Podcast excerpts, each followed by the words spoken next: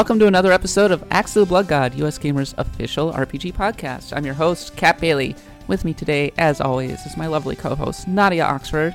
Hello, forgive my sniffles. Oh, I'm sorry. Yeah, you haven't been feeling very good this week, but Yeah, hopefully, I mean, the Blood God is sympathetic, and uh, there's nothing like a good RPG to make you feel better when you're not feeling uh, terribly well. That is true. I can relate.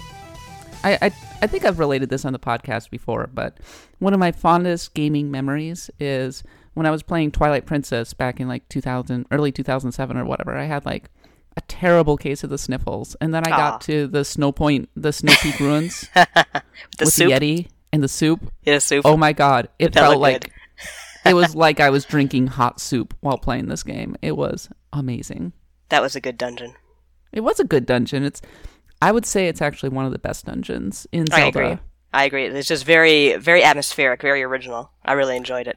I did. You, the best thing about it is that you don't even know that it's a dungeon until it's yeah, done. until it's done. It's like, is this a dungeon or isn't it? Uh, I don't care. It's good. You realize it's a dungeon when you beat the mid boss and you get the um, you get the the, the mace or was it Yes. the hammer?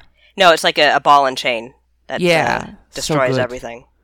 Yeah. So, in any case, uh, after that little digression into Zelda, um, so as usual, we're going to be talking. We're going to be doing a Persona 4 Golden Report. hmm Uh, we're going to be covering a little bit of RPG news, um, including Pillars of Eternity Deadfire, which is getting kickstarted. Uh, we're going to talk a bit about Pokemon Bank because I'm back, baby. I'm back into Pokemon. She It's is. happening again. Yes, it is. We'll talk about it a bit about Ni no Kuni 2, which I got to see. Uh, and we will talk about Dragon Quest 8. And uh, kind of the coup de grace of this episode is an interview with Torment Tides of Numenera uh, designer and as well with Brian Fargo um, because I went to a preview event a couple weeks ago, got to record a interview with them. We're going to talk a little bit about that. So let's do this, Nadia.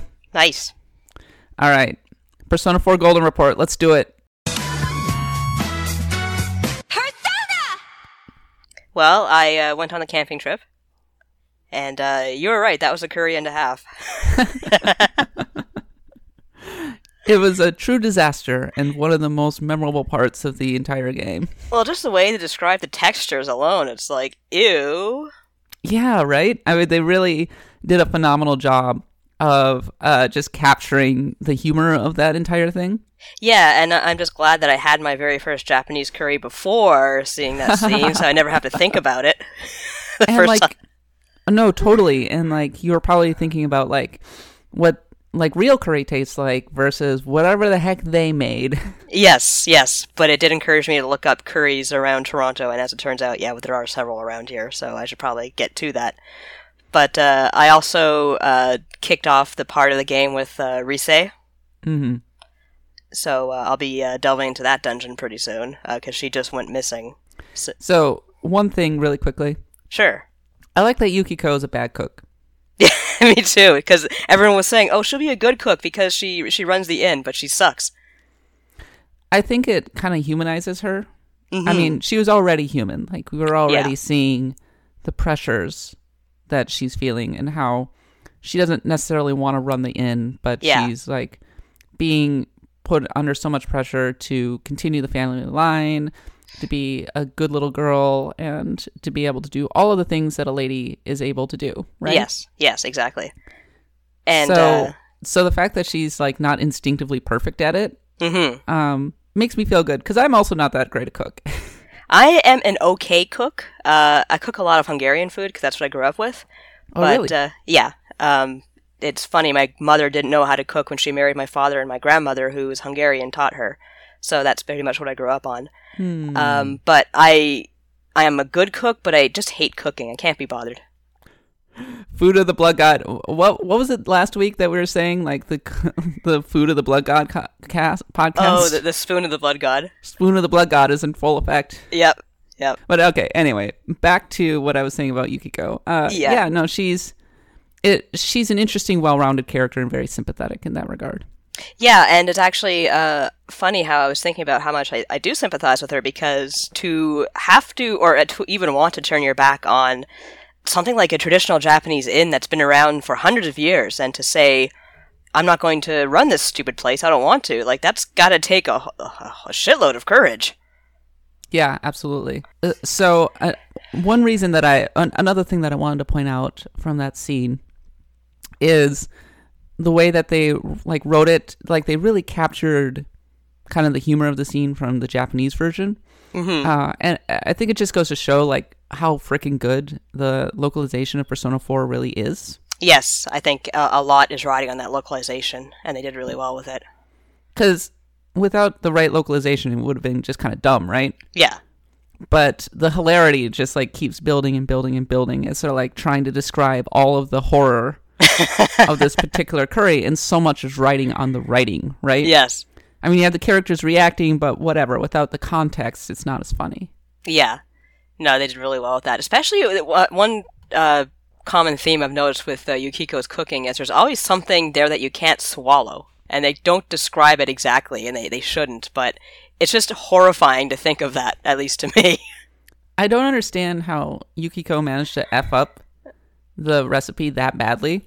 yeah, well, they were talking about, like, at the, the grocery store, like, oh, let's put, like, this in there, and let's put that in there, and, you know, to be honest, he could look up a recipe, but uh, I don't think they bothered with that. I will say that back in like 2009, we tried to make a curry ourselves, and it was an Indian curry. Right. And the result, it was like a paneer butter masala. And the result was so bad and so demoralizing that we didn't clean the dishes for days, and it actually put us off cooking for like days after that, too. Wow, what an epic curry. because uh, it was thin and watery, and the taste wasn't right, and the actual like like the the the cheese like was really like like the texture was all wrong. Like it was kind of kind of flaky, Uh huh. and it was on top of this bland rice, and we got like. A couple bites into it, and we just stared at one another, and we're like, "What have we done? What is this crap?" Oh so in that regard, perhaps I can understand how curry can go that badly wrong. Okay, yeah, I, I can I can understand that, but um, yeah, that was a that was a curry that went very badly in the land of Persona, and then they all kind of went swimming in a way, Yes, more like the the whole camping trip thing is just hilarious. Uh, talking about the translation aspect, I actually got an email uh, from uh, one of our listeners who describes himself as a freelance translator. Oh, cool. um, who's currently translating iOS and Android Otome games into English for a company in Japan. His name's Nice. Michael Ledvinka. And this is following on from my rant last week, where I was talking about how literal translations are not good um, and are often very boring. Mm-hmm. And he agrees with me. He says, not only are literal translations bad, they're also wrong. You mentioned that they're boring, that's the clue. Though Otome games aren't my cup of tea, rarely is the Japanese text I receive from the company employing me boring. It's usually fun, cute, and fairly endearing. But when I give it a literal translation, suddenly some everything sounds so bland, so mm-hmm. dull. That's absolutely not how it sounds in Japanese, which means that if I translate it literally, I'm presenting an incorrect version of the original text. The most accurate translation possible, if that's what you're shooting for, will have the same meaning and produce the same feeling as the Japanese version. right. Occasionally, it's not possible to do that perfectly, and you'll have to change the meaning to get the feeling right, or vice versa. Regardless, producing an accurate translation almost always involves adding words, taking away words, and changing the way things are phrased compared to a direct translation.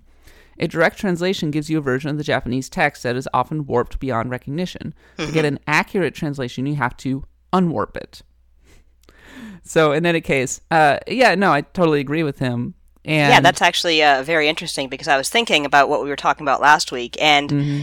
it's like uh, I used to read a lot of uh, one of my j- uh, earliest writing jobs was I was a, a manga reviewer, and I was also sent a lot of um, uh, like Japanese books that were translated directly from English, and they were always very, very dry and very boring. But I was thinking about it, and it's like if you watch Japanese movies, they're always acted so incredibly well. And I think it's just the way Japan uh, so much rides on the tone and inflection of your voice uh, versus the words you use. I could be wrong since I'm not really like fluent in, J- in Japanese at all, but yeah, that that's just how it comes across to me. The interesting thing about Japanese cinema, and I think that it falls into games too, Um, one of my, uh, I would call him a, a friend of the site, um, Kyle McLean. Oh yeah, he's cool. Um, uh, fluent in Japanese, um, very into Japanese culture. Um, we always make sure to get together with him when we're in Tokyo or whatever. And he said, he pointed out how different the theater traditions are uh, Mhm. from Japan versus America. Um, like the American or the, the Western tradition is from Shakespeare right. um, which relies on like really flowery writing and everything. Um, Right. Where the Japanese, like the Japanese tradition, is based more on, you'll if you'll forgive me, no plays. Is that what they're called? Um, With the I'm probably mangling it, but yeah. um, you know, like traditional Japanese theater is just very Yes. different, and that carries into the writing, which is why you have characters kind of being really overwrought or Right. explaining their feelings or being really over the top. And to the West, it's like, well, what's going on? Like, yeah. uh, why is this so cheesy? Like, we Yeah. consider it cheesy, but like it's just coming from a different tran uh, tradition. Um, so it's I I found that kind of observation really interesting. Yeah, that's actually a very good point. That's very interesting. I never thought of that, Mhm. but it makes a lot of sense. uh, which makes the job of localization even tougher. I know it's crazy to begin with.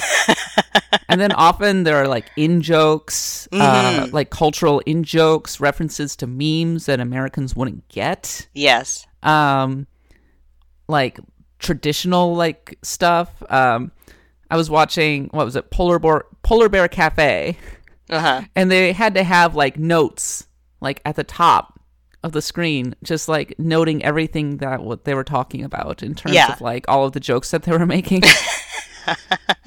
because it's just like it's not perfect. No, it can't be. Suffice it to say, they nailed it with Persona Four. Um, and They really did. nailed it with that camping scene. Because I mean, let, let's face it. Like I was saying, if if I didn't care about the characters, if I didn't find them funny or entertaining, uh, I wouldn't be playing the game. Because that is a game that is like maybe fifty percent combat and fifty percent social links. I mean, they are straight up called social links. Yes, they are. Like Yeah. so much of it is riding on, well, basically the connections that you're making with the characters and caring about their stories and wanting Yeah, to know more. Yeah. So now, uh, so Rise's come into the picture. So like, what's what's going on, Nadia? Uh, well, Risei is a, a a pop idol who's come back home, quote unquote, to uh, the tofu shop in uh, on Main Street, and it's like as Dojima says, uh, "What is with this town? It was so quiet, and all of a sudden there's so much buzz around it." yeah, right. Yeah, so uh, she's working in the tofu shop, and she seems kind of downcast. Um, and she's just gone missing after on the Midnight Channel she presented herself as like uh, someone who's going to quote unquote bear it all. So that was a thing. Uh, yeah, so we'll have to see where this is going. So you haven't done the dungeons or anything yet. No, uh, that's coming up. Hmm. Well, okay. I look forward to your thoughts. There's um, what was it? There, there's a documentary that was just shown at the Sundance Music uh, Film Festival. Uh huh. Um, actually, that's a documentary about uh, Japanese idol culture and uh, Japanese um, kind of the what was it the the maid culture, like you know, like where people will go to cafes and like be waited on hand and um, Mhm. hand and foot by girls, and like the girls are trying to pick up fans Yes. and uh, mostly among like middle-aged like men who are just like they they want a particular kind of lady who- and like they like there's like a certain amount of time that you can shake their hand and everything Uh huh. um and i'm not saying that persona is like going to do like a really amazing breakdown of like that culture or anything but it is touching on it Right. Right. so there are similar themes going on here um, Uh, I did have a, a quick question though. Uh, See, I didn't really think about it, but I guess it, it could be the case. Uh, w- when you have like the closed down sort of decrepit Main Street versus Junes, is that is like the whole big box versus small business thing? I guess that's also a thing in Japan, isn't it? Um, I suppose. Uh, so when I was living in Japan, like they kind of like were right next to one another, but then again, I lived in Tokyo, Right. so you It's had like different. your little traditional shops, um, like in train stations, in like suburbs and everything. But then you also had your like super bland uh, department stores and everything. Do they have Walmart there under another name or anything like that? Interestingly, Walmart came in and failed, So like Target in Canada, basically. completely failed. And so their solution was to buy an existing chain called Seiyu Uh huh. and kind of make that their like inroads into Japan. Um, I don't remember the exact reason, but I remember hearing that it was something along the lines of uh, that the fa- like having super low prices did not go over well. Really? Yeah, That's I mean, interesting. that's that's odd in the context of like the fact that 100 yen shops are everywhere. yeah. but it just there's something about Walmart's like fundamental like presentation that simply did not work in Jap- in Japan. So Right. they like basically left and brought in uh, and bought an existing Japanese chain. Now in small towns, like I never lived in a small town, so it could be different. Right. But I would not be shocked at all if like there was a sense of kind of losing the culture in light of um, excessive commercialism. Right, because that's definitely a theme in Persona 4. Uh, a lot of people don't like Junes, but of course they shop there. It's a classic Walmart thing. You think, you know, Canada, we're always bitching about Walmart and we're always shopping there. Yeah, I, I think that maybe in America, like people are going, oh, these small these small mom and pop shops are being uh, destroyed and by like these big soulless corporations and everything. In Japan, it's more a sense of we are losing who we are. Right. We are losing our identity Exactly. culture. We are losing all of our traditions and becoming homogenized with the West. hmm and so maybe you're seeing that being reflected a little bit in Right. uh, the the the basically the presence that Junes has throughout the story. Right. That makes sense. All right, that's been another Persona 4 Golden Report. Um, if you have thoughts, questions, comments, uh, drop us a line. Um, you can reach me at kat.bailey at usgamer.net. Of course, you can reach me on Twitter at the underscore katbot um, or Nadia at Nadia Oxford. Um, yeah, just uh, let us know what your thoughts are. We love to hear from you, and we may read your uh, letter on the show. All Yes. right, let's keep going, Nadia. Let's.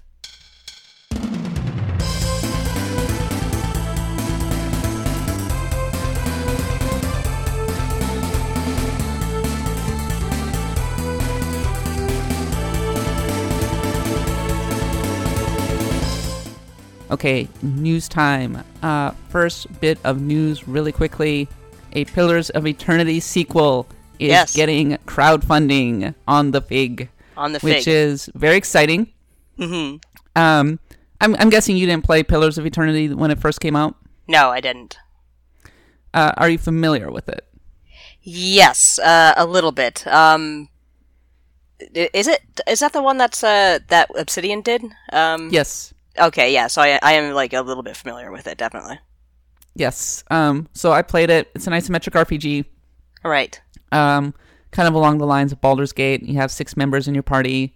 Um, it's basically in real time, but you can pause it and um, like give lots of directions and everything. Mm-hmm. Tyranny was a I, w- I wouldn't call it a stripped down version, but it was a much more simplified and accessible version of Right. Uh, Pillars of Eternity. Uh, apparently, we'll be picking up directly after the end of the original game. Oh, that's compelling. Yep. Uh, and uh, the statue of Caed Nua, which was supposed to be a side quest in the original game, will be the focus of Deadfire. Oh. And uh, I, I love how portentous all of this is. Eothas has returned. The god of light and rebirth was thought dead. but He, he now inhabits the stone titan that sat buried under your keep, Caed Nua, for decades.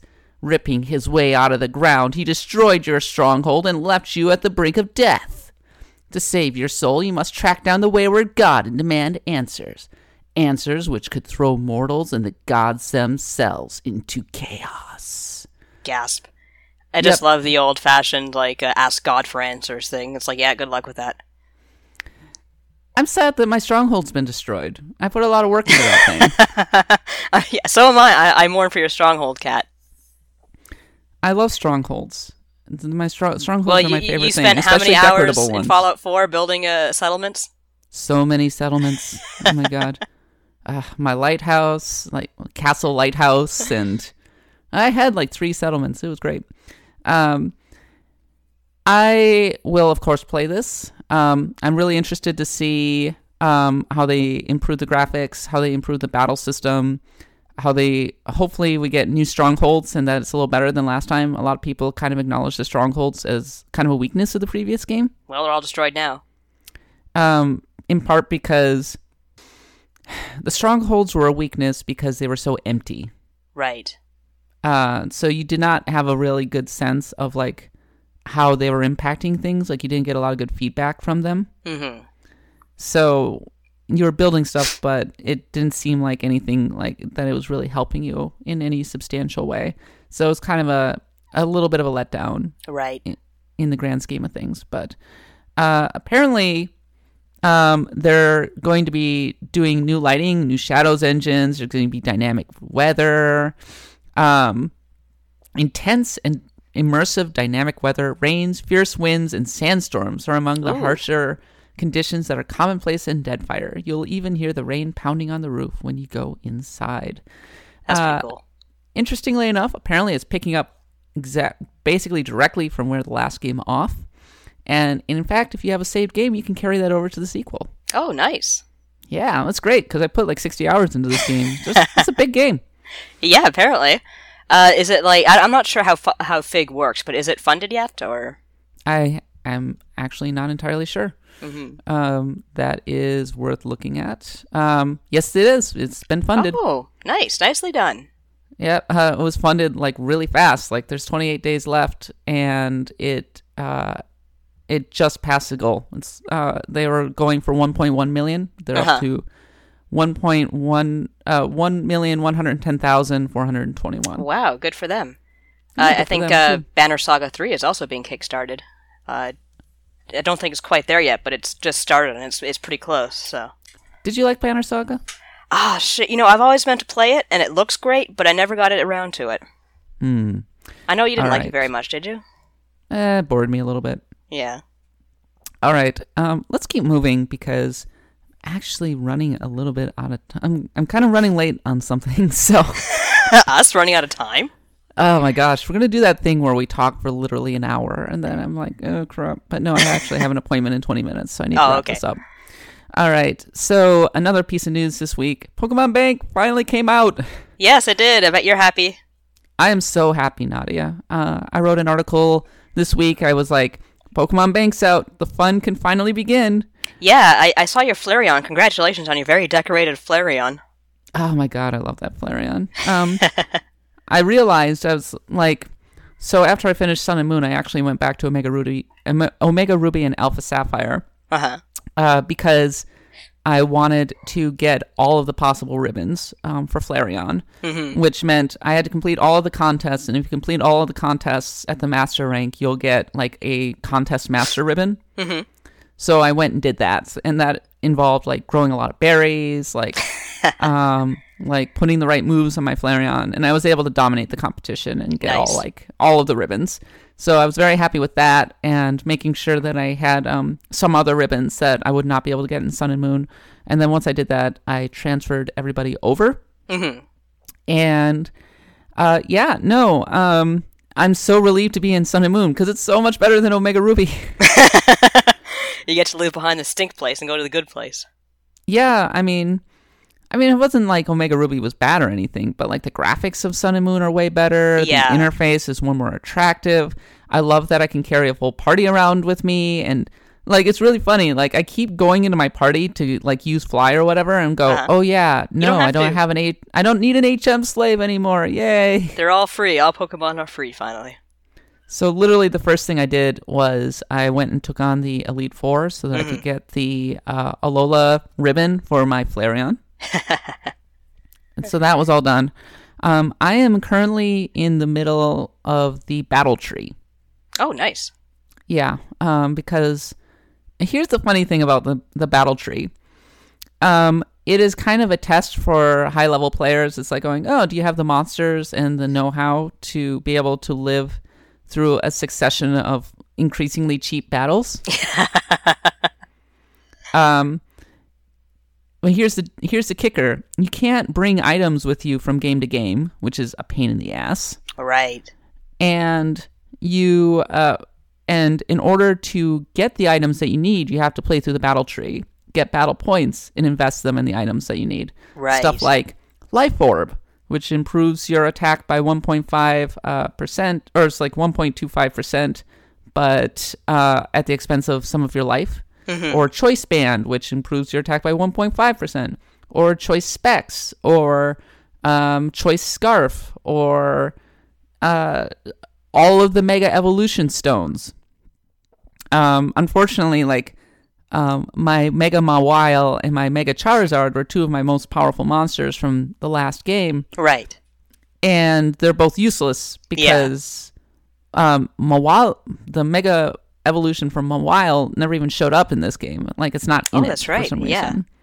And maybe they'll distri- distribute it. I hope so. Um, and the Mega Evolution for Charizard is also like you have to win 20 battles in a row Wow. and then beat red in order to get the the Mega Charizard X, which is a kind of annoying because this battle tree is harder than usual. That's where you can kind of use the the whole mega evolution thing. Usually with these battle towers, like it starts out like kind of you know really easy, right? Yeah. and you can kind of blow through it and get to the like you're like fighting basic evolutions you're like one hit koing this time like it's like not beating around the bush like it's basically the super singles version where you're fighting fully evolved pokemon um and there's like so many like monsters to account for that it's really really really tough to account for them with just three monsters in your party Yeah. Um, I actually noticed uh, with uh, Sun and Moon, the the Elite Four gave me a really hard time for the first time in a long time. yeah they're a little tougher than than usual um, Yeah. So they're they're pretty serious about challenging you like towards that end of the game. Yeah. Um so the party I have right now that's actually working for me okay. Maybe it was Gyarados, Scizor, and Volcarona. I think that was it. Yeah, that might be it. Because Right. Gyarados is able to uh, power up and is very powerful and is also kind of tanky. Yes. Uh, Scizor is able to handle the dragons and stuff and Uh-huh. is also pretty tanky and pretty powerful. And Volcarona can also like use this move called Quiver Dance Yes. that powers up its special attack, special defense, and speed, which makes it like kind of a nightmare to take down.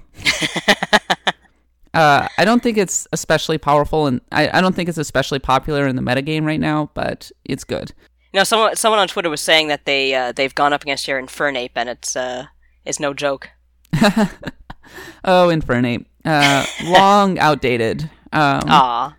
Yeah, sadly. Uh the the move set is from like three generations ago. And the, the the spread and this was before the the Iron Fist hidden ability came around and it's just it's totally outdated, but he's my buddy. I've been Yeah. having it, I've had him for ages. He even had a little shiny for me. Aw. He had a shiny baby for me.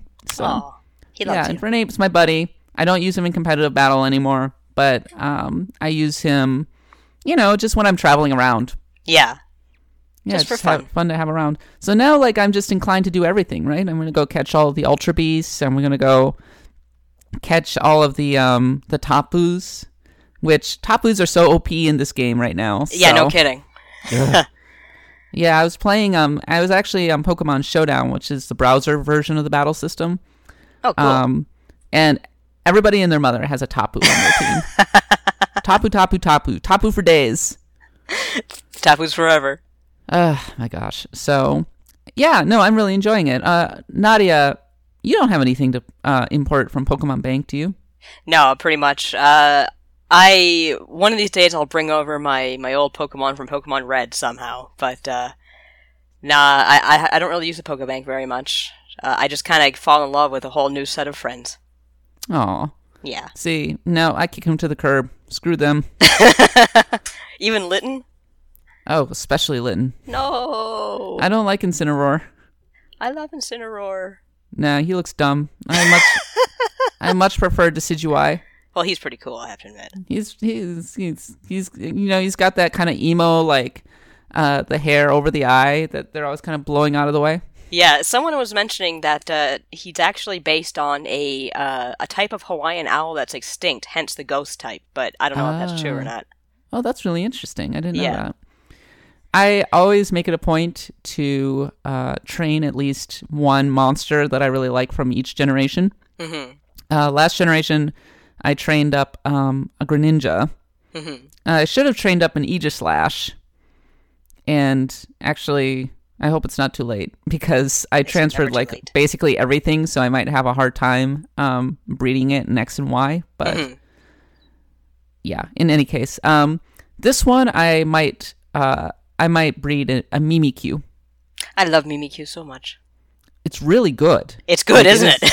It's a really powerful monster. that because- uh, that one false hit really can uh, even things out. so helpful. Um, especially because while they're trying to hit you, like you can do a, a sword stance, and then you can use like shadow sneak, um, or you can use a Z crystal attack to do like insane damage. Yeah. and I've been able to finish off many an many an enemy um, on Pokemon Showdown using Mimikyu. So. All right. Uh, last thing before we go on to the Torment Tides of Numenera, Nadia. Mm-hmm. Really quick thoughts on Dragon Quest VIII. Oh, I love it. Uh, it's a well, basically, it's not nearly as pretty as the PlayStation 2 version, but I think we all expected that. Yeah, of course. Um, I've noticed a lot of pop up that probably Mm. wasn't there in the original uh, Dragon Quest. Although I've heard complaints about slowdown, and I haven't seen anything, but I am playing on a new Nintendo 3DS. Maybe that has to do with it. And maybe the complaints were for the Japanese version of the game. I think it was the problem with Pokemon as well. Like there was a lot more slowdown on the old 3DS. Really? I guess That's I what could, I heard. yeah, I could see that being the case because I mean, both like Dragon Quest VIII and Pokemon Sun and Moon are they really push the 3DS to the limit. Let's face it. I'm surprised Dragon Quest VIII isn't a new 3DS exclusive. Like So they really I. just dropped that whole idea, right? They Like, really they did. it once with Xenoblade and went, yeah, screw it. Yeah, good enough. It's gonna, it's going to split the, they're splitting the party, as it were. I'm just really glad that base. like uh, Dragon Quest VIII you can play as Red because I've always liked Red. Mm-hmm. Uh, she's gonna replace Jessica, so Uh, well, so I was, I was, I've been kind of wondering what which version I should play. Which Mm-hmm. version should I play, Nadia? oh, uh, probably the 3DS version. Uh, when's the last time you played PS2 Dragon, one? Dragon Quest VIII? Uh, years ago, Okay, so like ten years ago. it's definitely a great game to have on the go, like a lot of Dragon Quest games. Hmm. So I'm going to I'm going to Europe uh, next month, Nice. and I'm deciding which RPG I want to bring with me. It's uh and I was kind of because I'm done with SD Gundam. It's it's finished. Uh huh. It's over. Um, but so I'm like going, okay, now what? And I was kind of eyeballing one of 3 Mhm. Dragon Quest VIII, Okay. Persona 3 Portable, Mm-hmm. or Chrono Trigger. Hmm. Chrono Trigger, I guess the the DS version. Yeah, because I have Yeah. the DS version. I never finished it. I have started many a time. I have never gotten around to wrapping it up. I also have Earthbound on my 3DS, so I'm kind of inclined to bring my 3DS with me and play one of those games. But Play I'm them all. like trying to decide, and plus it will allow me to kind of do some more work on Pokemon, Yeah. Yeah. like knock out a bunch of stuff. Like I was playing when I was coming home from LA yesterday. I was like playing basically Pokemon the entire way, uh, trying, failing miserably in the battle tree. How long is a flight from LA anyway to San Fran? Just an hour. Yeah, so that's not too bad. So But you know, LAX is a freaking nightmare. So Yeah, no kidding. in- I was sitting in the terminal for like two hours, like just kind of messing around with the battle tree and desperately wishing I were in bed. my life. Um, I would honestly go with with Dragon Quest Eight. Um, have you? Of course, you've played and finished Chrono Trigger on like SNES, right? No, I've never What? finished it. Yep, my darkest secret. Oh yeah, my I have God. a I have an excuse. I have an Well, okay, excuse. okay. Let's hear this. Uh, I got a Super Nintendo in 2000. By that Okay. time, Chrono Trigger was already quite rare. Oh yeah, you're not going to find it anymore by that point, unless you want to pay like fifty million dollars. Okay, I, want- I accept this excuse. I didn't want to play it on emulator. Okay. and Um, so it took many years, and then finally it came out on DS, and I got it on the DS, and for whatever reason, it just has it just did not stick. Mm-hmm. And I've tried time and again to try and like sit down and like just play it. But Right. funny thing about being in the games press is that you have all of the games, You do. all of the games in the world, and so I'm like sitting here like trying to uh, finish up Chrono Trigger, but I've also got I don't know um, everything else on my plate. and this is like the one month where I have like a little bit of a window Right. to play games, and I wasted it on SD Gundam. God damn it! Uh, I feel guilty. well, I think everyone in the games press is guilty of playing something that they shouldn't be playing in favor of, like, you know, play, instead of playing what they should be playing. Yeah. So that happened. Um, and then, of course, next month is looming, and you got Horizon and uh, the Switch and Zelda, and of course, uh, Mass Effect Andromeda is just around the corner. And the next thing I know, it's going to be back to the grind. So I'm kind of like, what is the one game I can like knock out and feel good about myself? And I think it might be Chrono Trigger. Yeah, I'm gonna have to be honest with you. Dragon Quest VIII is not as long and as huge as at Dragon Quest VII, but it is very substantial. Whereas Chrono Trigger is a very, not exactly short, but it's a very compact sort of game. Um, Persona 3 Portable is also a huge game. yeah, exactly. So I would, I would have to say, give Chrono Trigger DS a try again. Where do you keep on getting stuck? Um, the part where you go to the future for the first time, Oh, the Pink Floyd future, as my brother used to call it. yeah, and you get the robot. Yeah, Robo. That's usually when I check out. Oh, any reason why? That's exactly where I am right now. Just because it's despairing and, and horrible and blank and bleak. I don't know, like I just get through the opening parts and I see like the the kind of the interesting uh premise. hmm I get to the future, I get the robot, and then I like put it away for a while. And then the next thing and then I get to the point where it's like too far into the game to remember exactly what I was doing, Right. but not far enough. Right. And so I go, oh, I'll just start over. And Yeah, then the yeah. process begins anew. it is the curse. Uh, I've Alright. actually been there several times with Breath of Fire 4, so I understand. All right, I'm narrowing it down then. So it's either Persona 3 Portable or Chrono Trigger, one of the two, because P3 Portable would be really good to finish up before P5 comes out. Yeah, that's true. But uh, maybe our viewers have, uh, or listeners have a few uh, suggestions. I would say Yes. Chrono Trigger.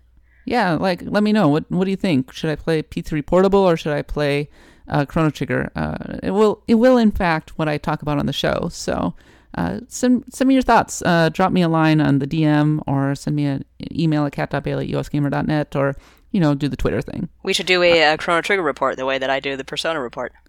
Well, hopefully I'll be done with it by the time I get back from Europe.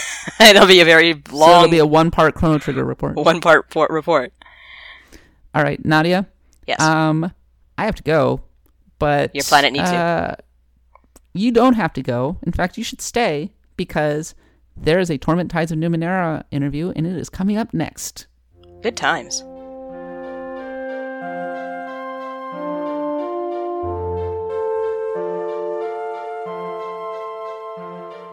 All right, I'm here with Brian Fargo and George Ziets, and we are going to be talking about Torment Tides of Numenera, which is coming out at the end of February. Oh my god, it's almost here. It feels like we've been waiting for a long time. Maybe as long as like since 1999 for this game. It's pretty crazy. Uh, I just got a chance to play it actually. Um, there were many tentacles everywhere, um, monsters from another world.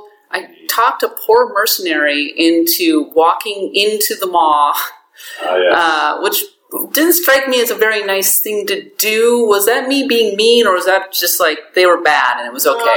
We don't judge. we don't judge. We don't judge. there, there was a way to avoid that. Whoa, there You could was. have saved him. Yep, there I could have saved him. ways. Yeah. I'm sure there was But that doesn't make you a bad person. No, no. It's okay. And so there were like multiple areas that I could have gone to. Is that like so there were like three different areas with maws, I assume, and I could have like done one of three different types of kind of puzzles. You could have done. No, there's actually a, a, a bunch of different maws, and each of them is a puzzle in and of itself. Gotcha. Uh, that particular maw you did have to solve in order to get through the main critical path. Mm. Uh, but the uh, the way there were many different ways you could have done it. You actually could have saved that guy's life. You actually could have even offered yourself to the maw if you had done the right I thing totally did. in lieu of him. I offered myself to the mom, but it was like not want to. just kind of licked me. I was like, no, Yeah, No. you had to do the right thing ahead of not time. tasty. yeah, yeah, yeah. You, but you could have if you tried harder. Mhm. By the way, I just wanted to welcome you back to the podcast, Brian. Last time you were here, you were playing Wasteland. We were talking about Wasteland Three. Man, you're a busy guy these days. I'm very busy, but at least I'm sitting here saying I'm done with Torment, and we're not out. and it's now it's it's completed. It's coming, so that's nice. Yeah, so It's no nice to have one under your belt. There, uh, you know, every game is hard to finish. Absolutely. Uh, you know, when it comes to Torment, uh, Tides of Numenera, you know, a lot of people say Planescape Torment is the best RPG story ever. It's a tough act to follow. I know we must be gluttons for punishment, huh? yeah. Well, not only that, but I find that with people with, with any number of the older games, but this one especially, is that you are competing not with just the material, but their memory of the material, which can be quite different than the reality of it. So, uh, but yeah, but I, I, I- I felt that uh, we had a special opportunity because a lot of the people who had worked on the original Planescape Torment or had created Planescape itself were all around and all available, and it was a one-time shot to get the band together to do this. Oh, what do you? What did you guys feel like was most especially important to nail with this game? Uh, to be able to get people who are like, you know, of course, old Torment fans coming back in, but also new people as well. Right, right. I can give, I'll give my, my opinion, and I'm sure Brian has his own too. My, my, for me, it's the weirdness of it. Um, the uh, Planescape Torment was just wonderfully strange. It was so inventive and bizarre, and every character that you would talk to would have a unique voice and its own their own very strange story. Uh, and being able to reproduce that was something that was very much foremost on my mind as we were working on this game. Uh, uh, for sure, the otherworldliness, and I think the emphasis on the on the written word. Uh, there's only so much you can do visually. There's some things with words that can create that you you couldn't possibly create all the visuals in this game that we tell in text. And I think there are people that gravitate towards uh, that kind of style of, of, of entertainment, and um, and also that combat isn't the, the, the, major emphasis of the game. That, that and even in this game, uh, there are combats, but there there aren't a lot. It's not there's no trash mobs, and you can often uh, talk your way out of it. And, and I think the uh, de-emphasis of that in an RPG is also appeals to, to people. You were talking about the otherworldliness being like a key ingredient. Uh, one thing that strikes me about Torment is that it is a uh, it's a setting reminiscent of D and D, but it's obviously not that. And so it's kind of walking this fine line. Like, how hard is it walking that line and like kind of nailing it without you know infringing, obviously? On, on the D&D, Yeah. Um, for I, I think in, in this particular game, I, I didn't feel too much tension on against D and D. Um, we were basing the world off of Monte Cook's Numenera, um, which feels like a different sort of a thing. It's inspired more by like uh, Gene Wolfe's New Sun books. Um, it's that dying Earth feel, um, which is I don't think D and D has ever done anything quite like that. Uh, so it it, um, it it was fairly easy to to, to hit the tone when it came to the world.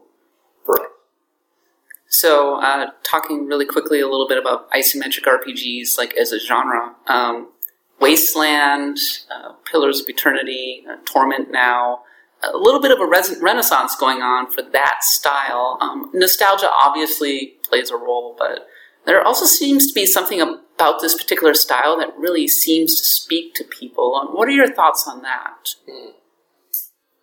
Uh, well, I think that one of it is that that when you're going isometric, you you can often offer more choices because the the visual payoff necessary in a first or third person can be tricky. Uh, these games are very deep because we put in a lot of things that you wouldn't see on a normal playthrough, and so we can do things fairly inexpensively, but pay off twenty five different uh, uh, sort of attacks at something. Whereas if you were in a first person, that would be a whole other order of business. So I think that the the deep and nuanced cause and effect, I think, is a byproduct of being isometric that people really gravitate towards. And there's also uh, from our good old Dungeons and Dragons days of uh, looking at graph paper or miniatures, you're you're controlling often a squad of people, and so there's a greater ability for tactics. So I think perhaps those might be two of the things, other than nostalgia. I don't know if you would add to that. Uh, I mean, that's, I, I pretty much agree. Yeah, when I look at an isometric game, like my first thought is, or an isometric RPG in this style, my first thought is, well, this game's going to be really dense and interesting, so I'm definitely going to like this one. Yeah. Mm-hmm. Well, this is dense. Interesting. We got. I think they'll be happy with this. It's about, this- this one's about as dense as they get. But at the same time, it's a little intimidating too, right? Because people look at this kind of older style of graphics and go, "Oh, that's going to be really dense and interesting." I don't know. Yeah. Too interesting. Too interesting for me. Yeah. Uh, well, we, we, we do try to uh, kind of lure you in slowly uh, with uh, with the intro. In fact, we when we um, when we first put it into early access, that was the biggest feedback was that it was just too much too soon. So we really simplified the beginning so we could use sort of digest the material a little bit slower and have it sort of open up. But the main thing is that is that when you start playing yes, it's dense, but you don't have to do anything. I think that, I think that's the mental thing we like to get people over, which is yeah, there's 40 things you can go do, but it's okay. You don't need to, to do them all. Just pick one or two and off you go. And the, and the critical path tends to reveal itself, so you don't have to worry about all those things. Uh, Planescape's like kind of main theme was questioning what can change like a person's nature. Oh, what is Torment's main theme? Uh, it's, it's, it's legacy. Um, it's what does one life matter is the question that orients a lot of the content in the game. Uh, and what you'll find is that a lot of the quests and characters in the game are in some way wrestling with the question of legacy uh, or answering the question, what does one life matter in their own way. Uh, that was something that, that we were not only just thinking about from the perspective of the main story, but also from a lot of the side stories that you'll encounter. Uh, or how do the sub characters kind of relate to that theme and the main character's development? There, uh, you mean, how do the sub characters relate Like to the the characters that are kind of in your party, like how are they Oh. developed with that theme in mind? So yeah, I mean they, they all sort of have their own take on the uh, on the theme.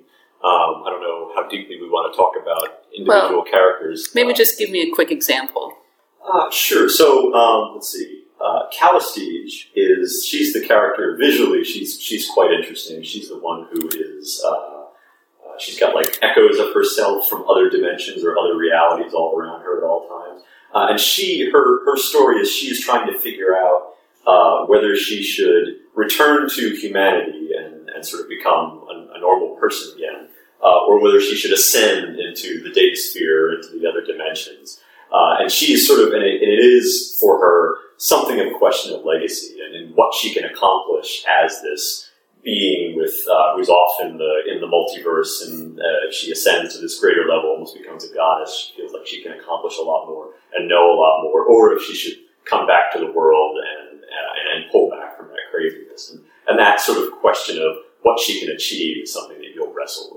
She should totally ascend into the data sphere. I, I think she should too. And speaking like normality is totally overrated. I would ascend into the data sphere if I could right now. That'd Yeah. be great. I, I think a lot of us probably would. Yeah, yeah, especially this last. Yeah, exactly. Especially recently. Good, good plan. Just upload my consciousness into the internet. Yeah, Free right, floating right. Catherine. Yep. right? Or who's, who's to say you haven't already done so?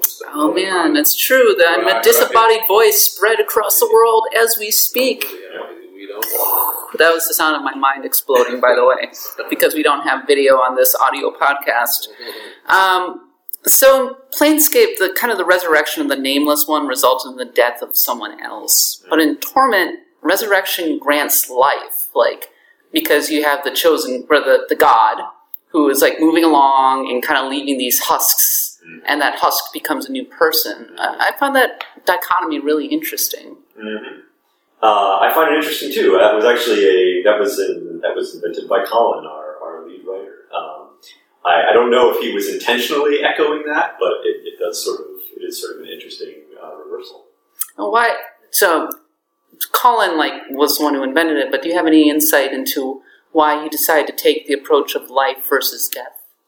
Um, I don't. I mean, I do know that we we initially were thinking about the game as uh, as a life cycle. Um, so, like, if you look at the first part of the game um, in the city of Sagus Cliffs, we intentionally went with sort of brighter environments.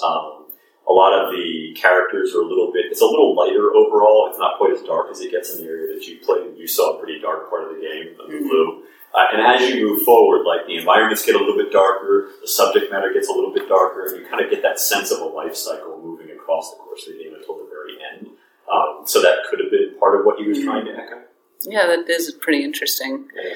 Um, so, obviously, Torment is a very story driven RPG. Like, there's this kind of a sliding scale for RPGs where some focus really heavily on combat, almost to the exclusion of any story whatsoever. Your, your classical first person dungeon crawlers like Wizardry and, Exactly. and that kind of thing.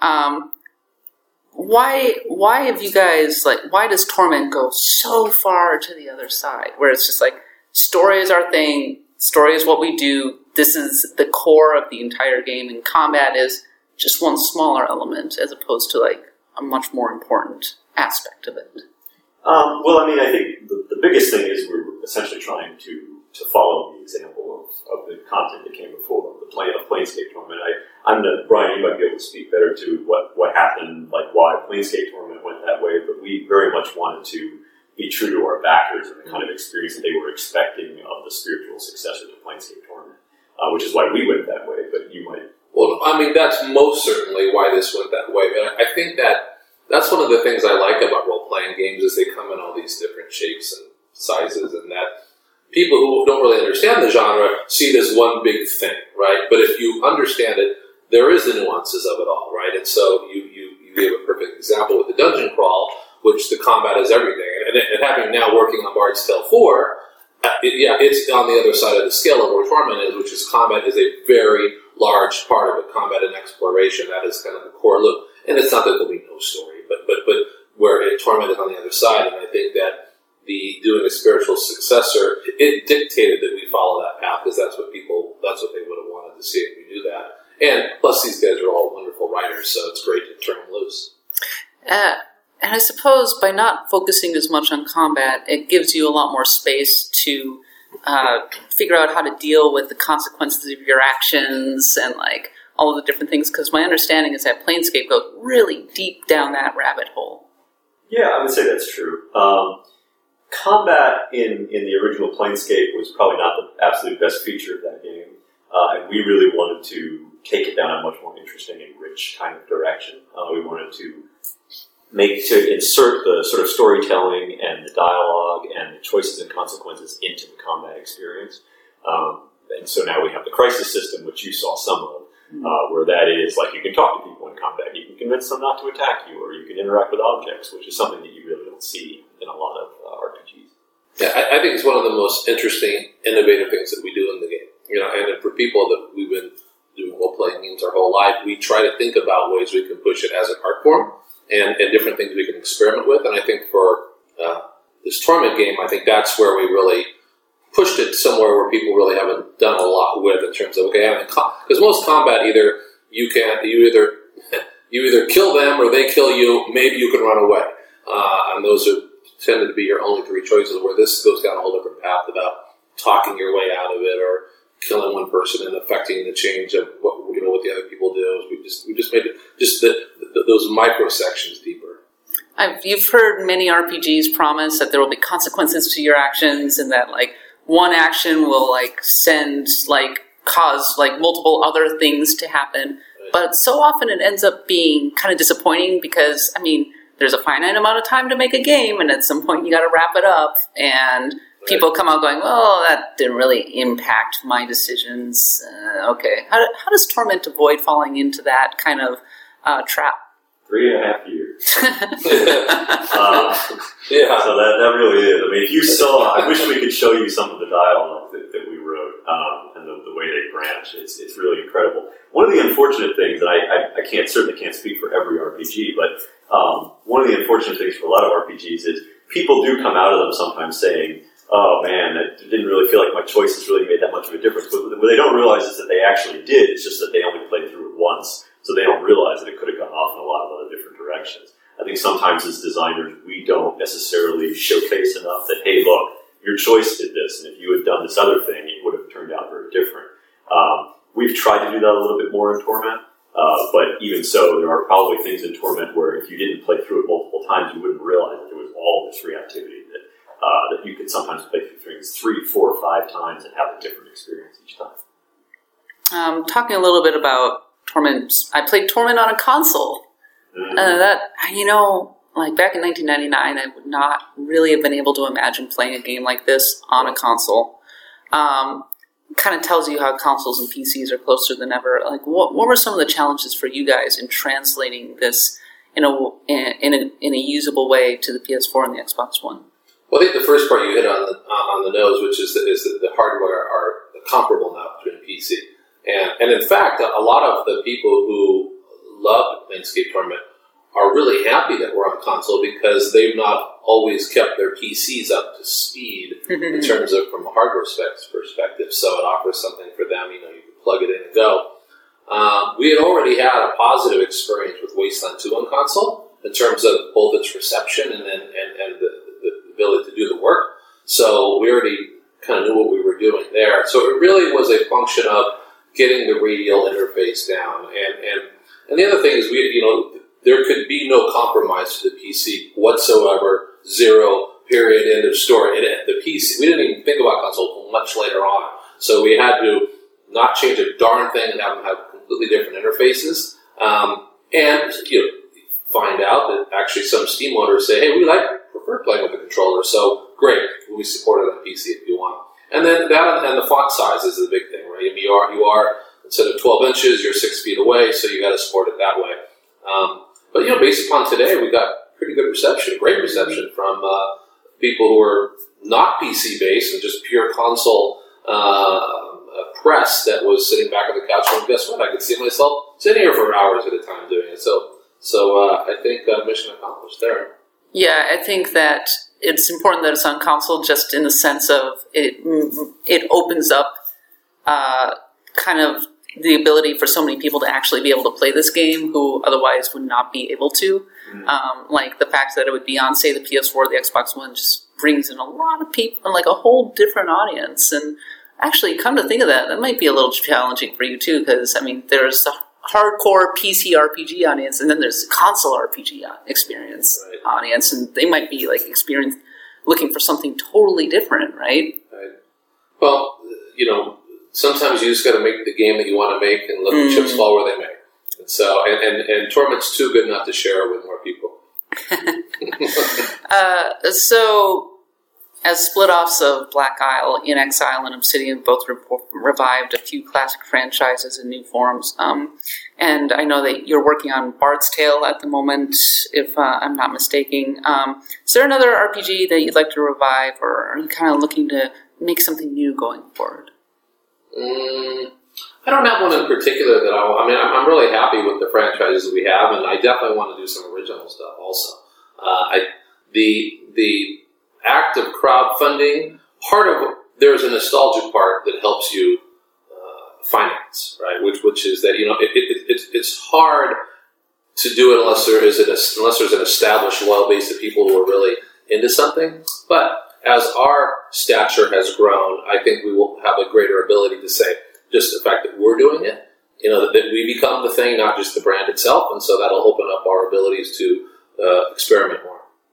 Last question. You've kind of turned Planescape into, not Planescape, sorry. Mm-hmm. You kind of made Wasteland into, I don't know, mini franchise, because you've got Wasteland 3 yeah, now. Um, right. do, do, you see something similar happening to Plane, uh, Torment Tides of Numenera, or is this kind of a standalone?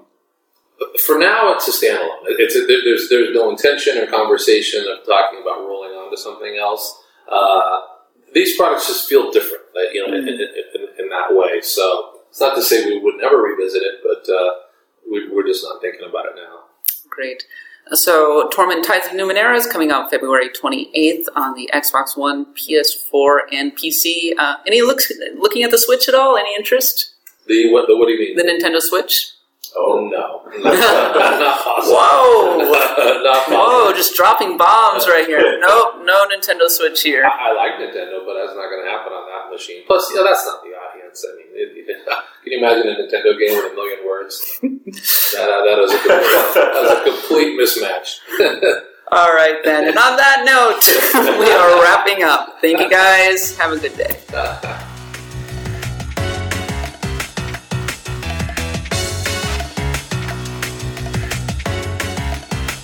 All right, that's the end of our episode. You can find Axe of the Blood God on iTunes, Stitcher, iHeartRadio, wherever podcasts are sold. It is a US Gamer podcast, of course. Follow us on all of the social media channels. It's US Gamer Net. Um, sorry, my Final Fantasy IV walk- playthrough has been on hold for a little bit because I've been very, very busy. Apologize, go She's a very busy girl. I'm gonna pick it up next week, perhaps. Um, yeah, uh, follow me on Twitter, the underscore katbot, Nadia at Nadia Oxford. Please leave us a review on iTunes. I've noticed that people have been uh, there have been more reviews lately. I really appreciate it. It's really nice of you. Like very nice reviews. I'm glad that you're enjoying the show. Uh, the Blood God is pleased. Very. Very pleased. Um, pleased. Of course, check out Nadia on Tiny Girl, Tiny Games, and check out all of the interesting coverage that is going on. Uh, Jeremy just wrapped up his Design and Action uh, series on Symphony of the Night, and next month he's going to be doing uh, Last Guardian. hmm We also have a bunch of Resident Evil 7 coverage. We do. And uh, if you haven't, check out my Monday column, Starting Screen, in which I I I talk about a bit about what's going on in the games industry, and also um, you know kind of round up the news and talk about the stuff that I kind of find interesting. Um, check that out as well. But in any case, um, thanks for dropping by, everybody. As always, um, it's been fun talking RPGs. whenever, even whenever I'm is. like, oh, I'm, I'm going to do a short episode today, it ends up not being a short episode. Guilty. All right, so uh, yeah, no, let me know if I should play Chrono Trigger or Persona 3 Portable or Dragon Quest 8 or something else. Like maybe I'm missing out on something. Maybe I should play Earthbound instead. Uh, so send me a line in that regard. In any case, thanks for dropping by as always. And until next time, I've been Kat Bailey, and for Nadia Oxford and myself, we'll see you again next week. Until then, happy adventuring.